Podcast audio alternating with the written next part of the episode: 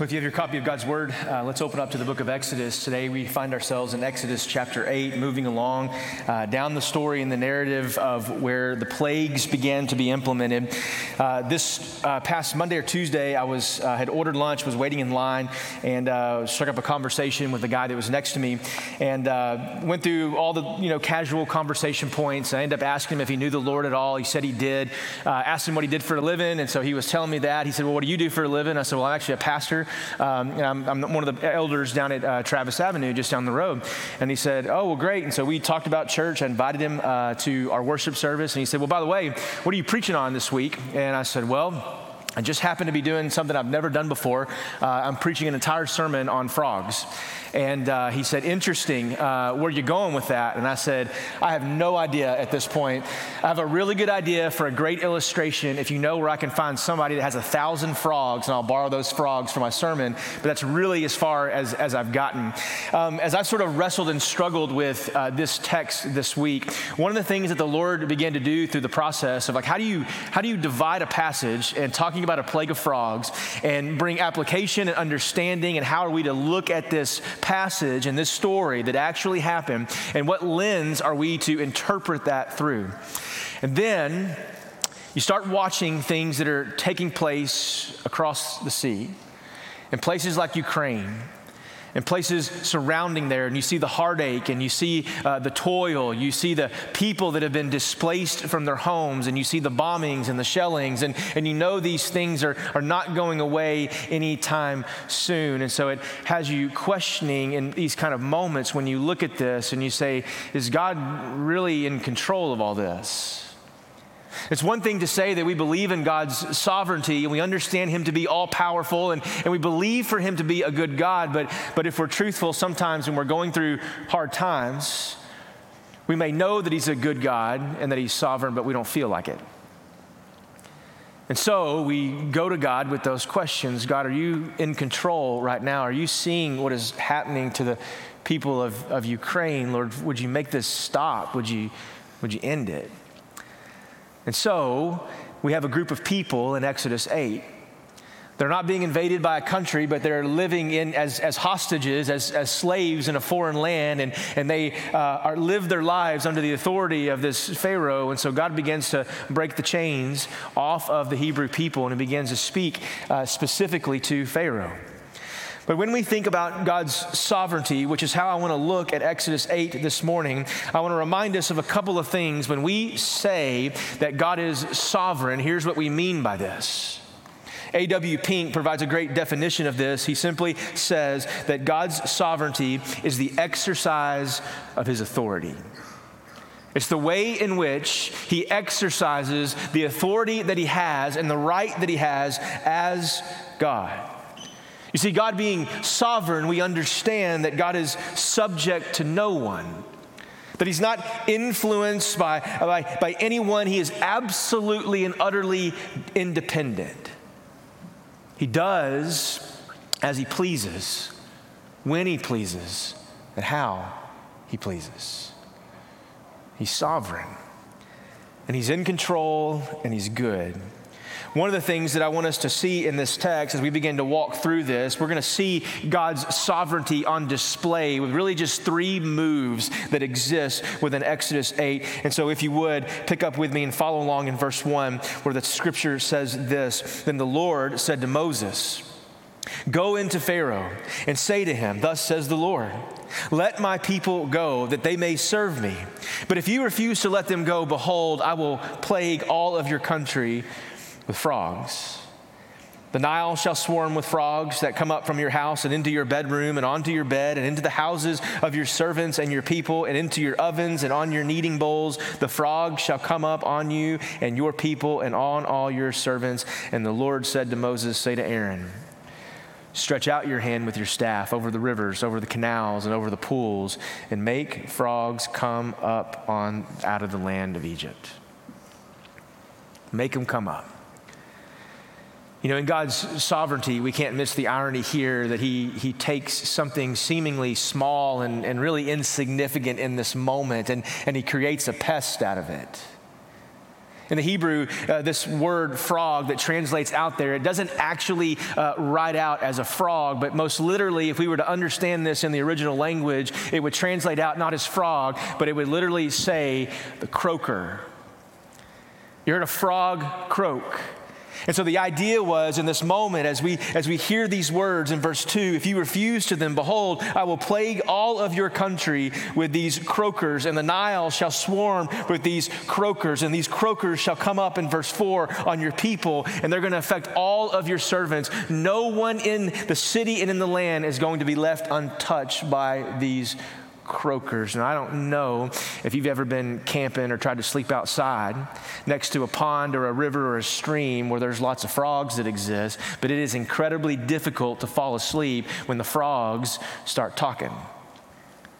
And they croak and they make noises and they don't stop oftentimes and, until uh, they find their girlfriend or their boyfriend or whatever it is that they're croaking for in those moments. But, but here in this moment, these frogs come forth, and the question then comes why would God use something like a frog?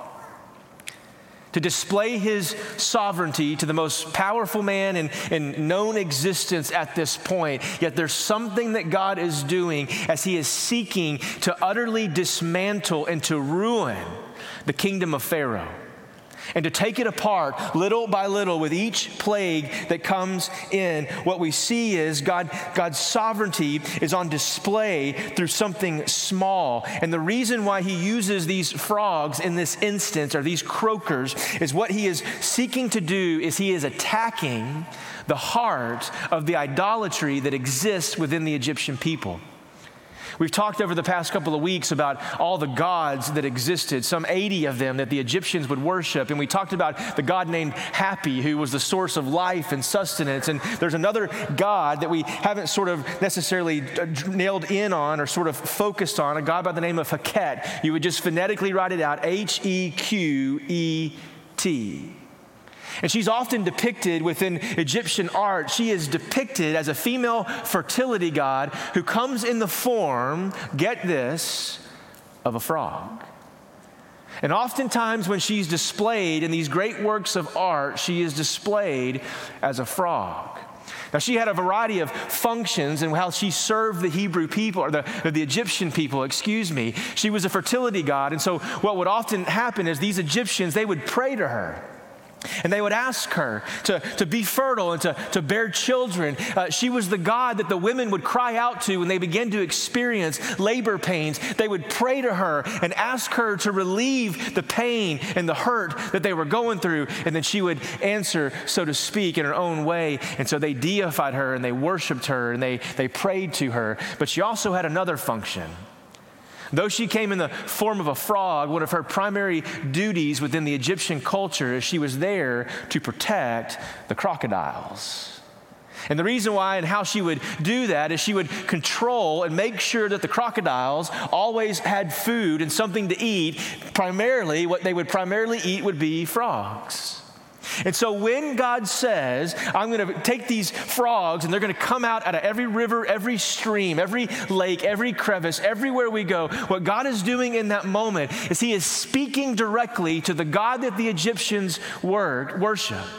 And He is saying in that moment, this God that you worship, this God that you pray for, utterly will, will be responsible at the snap of my finger, at the, the, the moment I speak a word. These frogs, this God that you worship, will be under my control demonstrating in his moment how powerful he is and how sovereign he is over not just Pharaoh himself, but all of the gods that existed within the land of Egypt. These croakers that would come forth, God challenging the very existence of the gods that they chose to worship.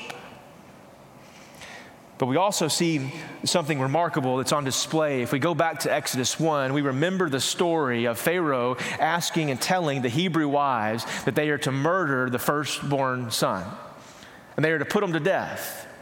And yet, in this moment, what God is doing by turning these frogs and bringing these frogs forth uh, to sort of speak against this God What he's doing is, as they would pray to her as the Egyptian midwife was, what God is doing is he's sort of foreshadowing in this moment. You see, in Exodus 1, those same women that prayed to that God were the ones responsible for putting to death all of those Hebrew babies.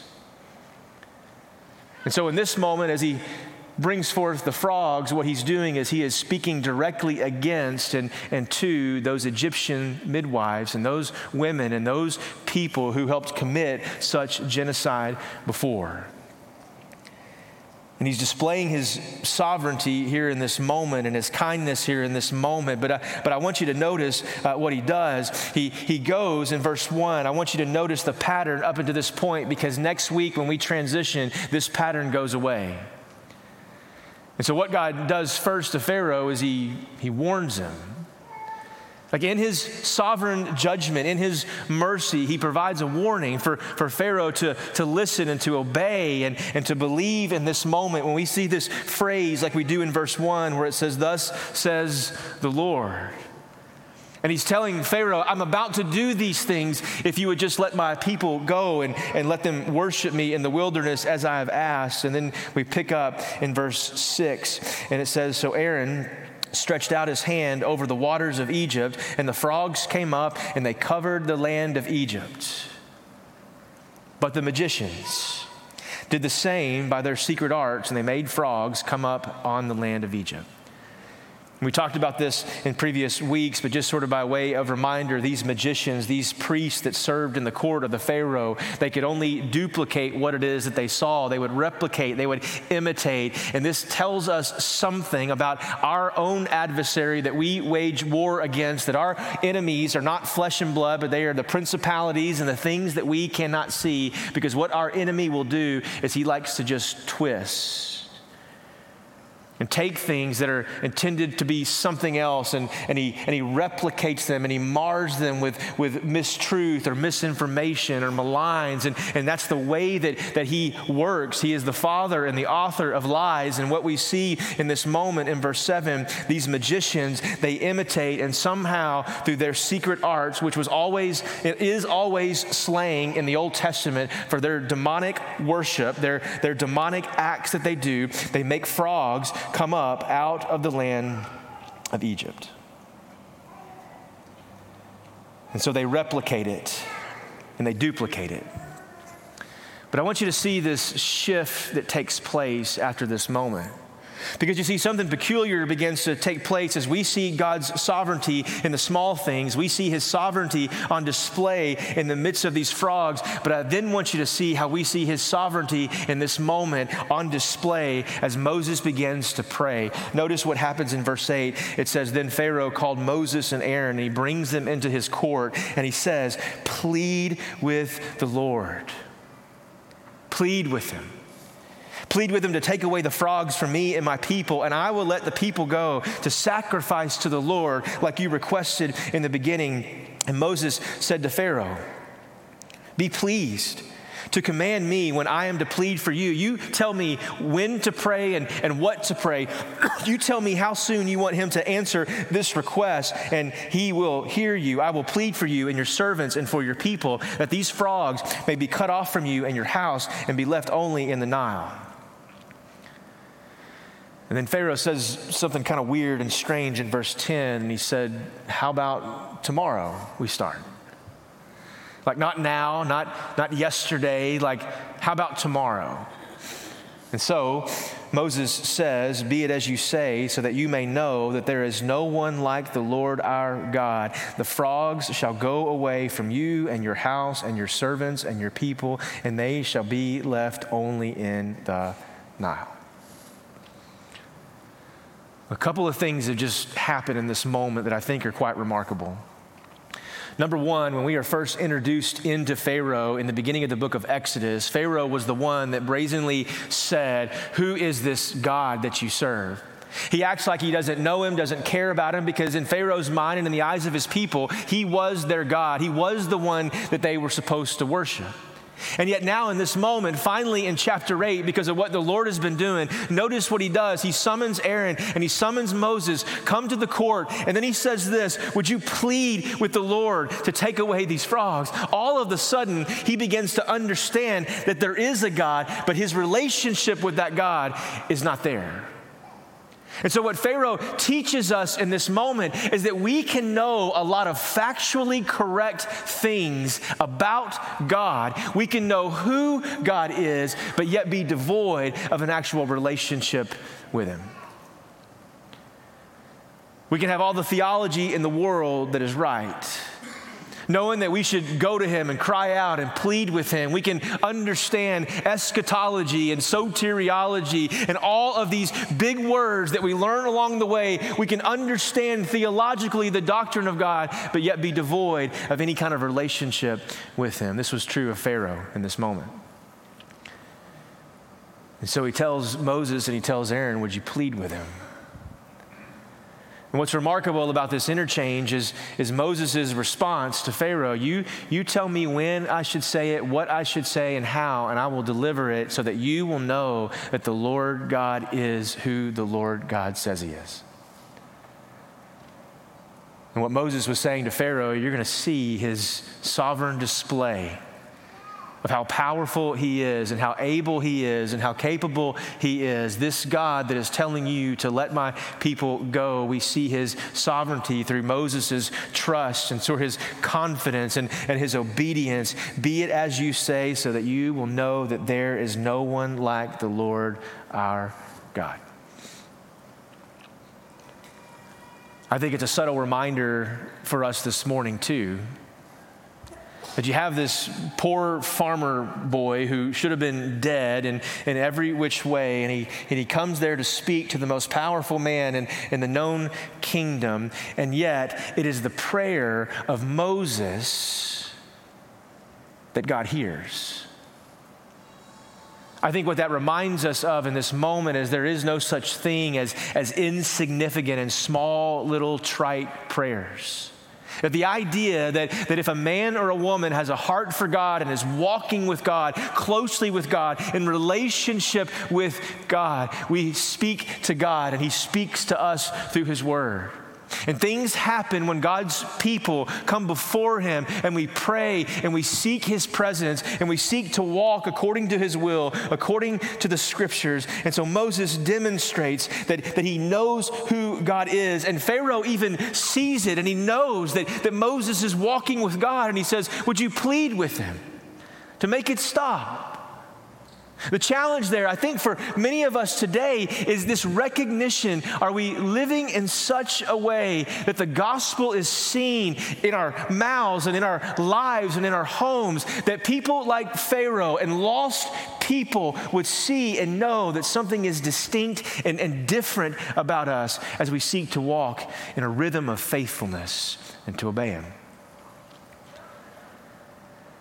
And so God demonstrates this sovereignty, as Moses says, You tell me when and, and how, and, and it'll be so. But then this third movement that we see here in the text is not just this sovereign display through something small or this sovereign display through Moses' prayer, but now we see God's sovereign display when Pharaoh rejects the word of the Lord, when he condemns himself Verse 12 says this So Moses and Aaron went out from Pharaoh, and Moses cried to the Lord about the frogs, as he had agreed with Pharaoh.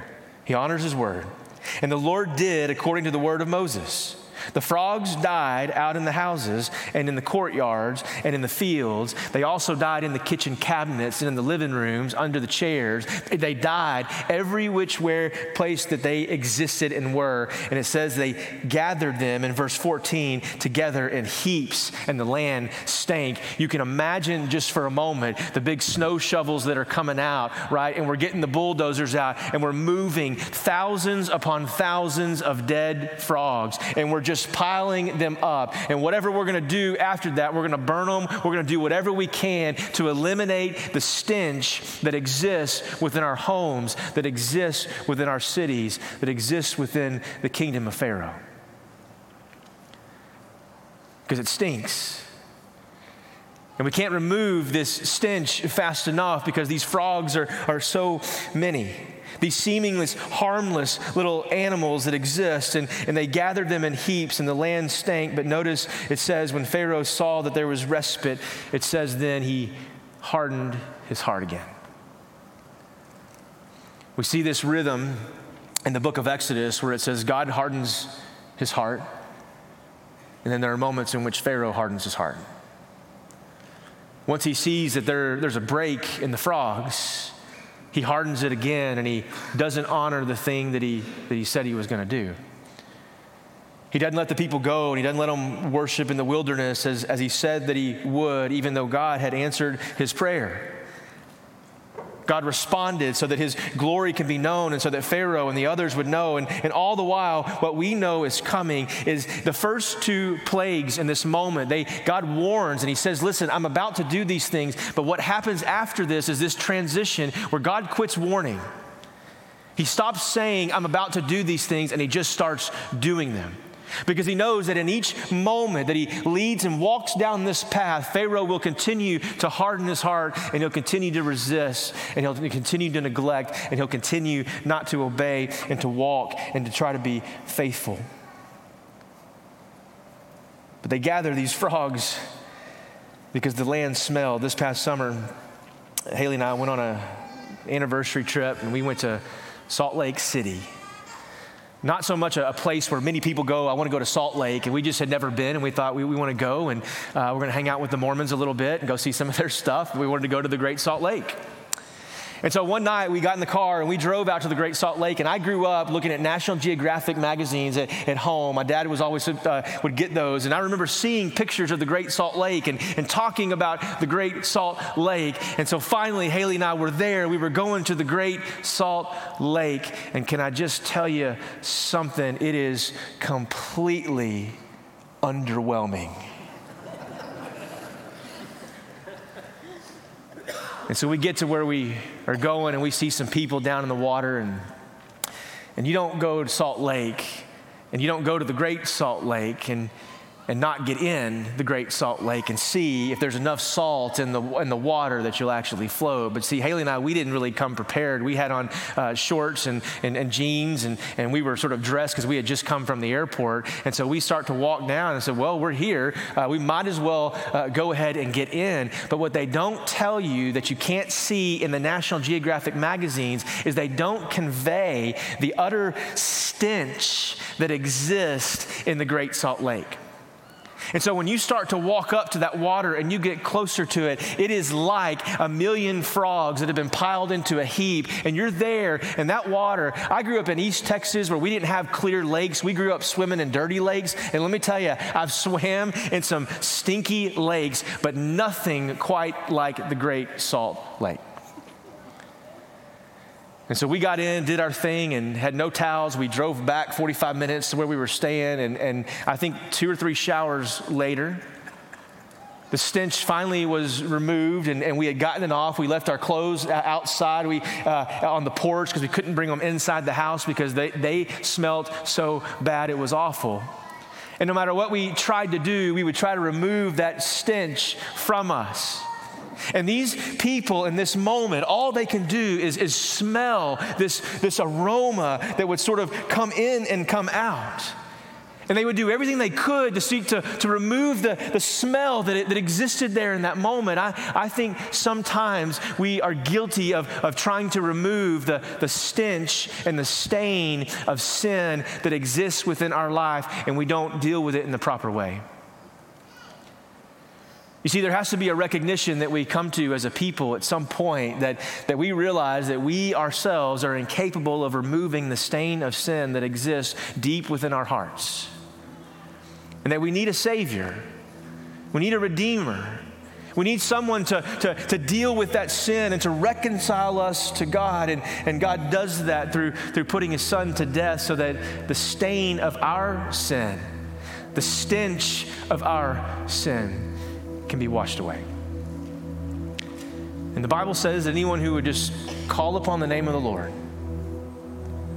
and ask Him to, to save them, to remove the stain of sin in their life, more importantly, deep in their heart.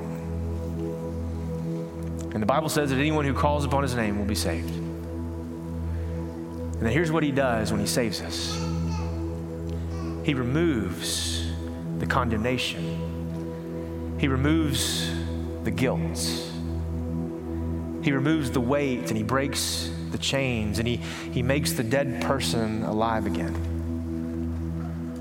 He makes us new. I don't know where you are today in your own walk with the Lord. Maybe you're like Pharaoh in this moment. You know a lot of things about God. You know a lot of factual things, you know a lot of theology, a lot of doctrine, but you're not walking with God. And maybe you've drifted slowly off in another direction and, and are devoid of that relationship with Him today. Then can I plead with you to say, Come back? Would you come back? Would you let today, this moment, be the day where you reset, you recheck, you re engage with Him? Not because He needs you, but because He has chosen before the foundation of the world to bring you into His plan and His purpose and to use you for His kingdom, because He is merciful and He is kind. He is sovereign still. And He sovereignly chooses to use you and to give you purpose in your life, wherever you are. So, would you come back? If you're here today and you've never trusted Him to and called upon His name to save you, then there's no magic formula to this. It's just simply something like this, and you say it in your own words Lord, would you, would you save me from my sins? I believe that you are who you say you are. That's it.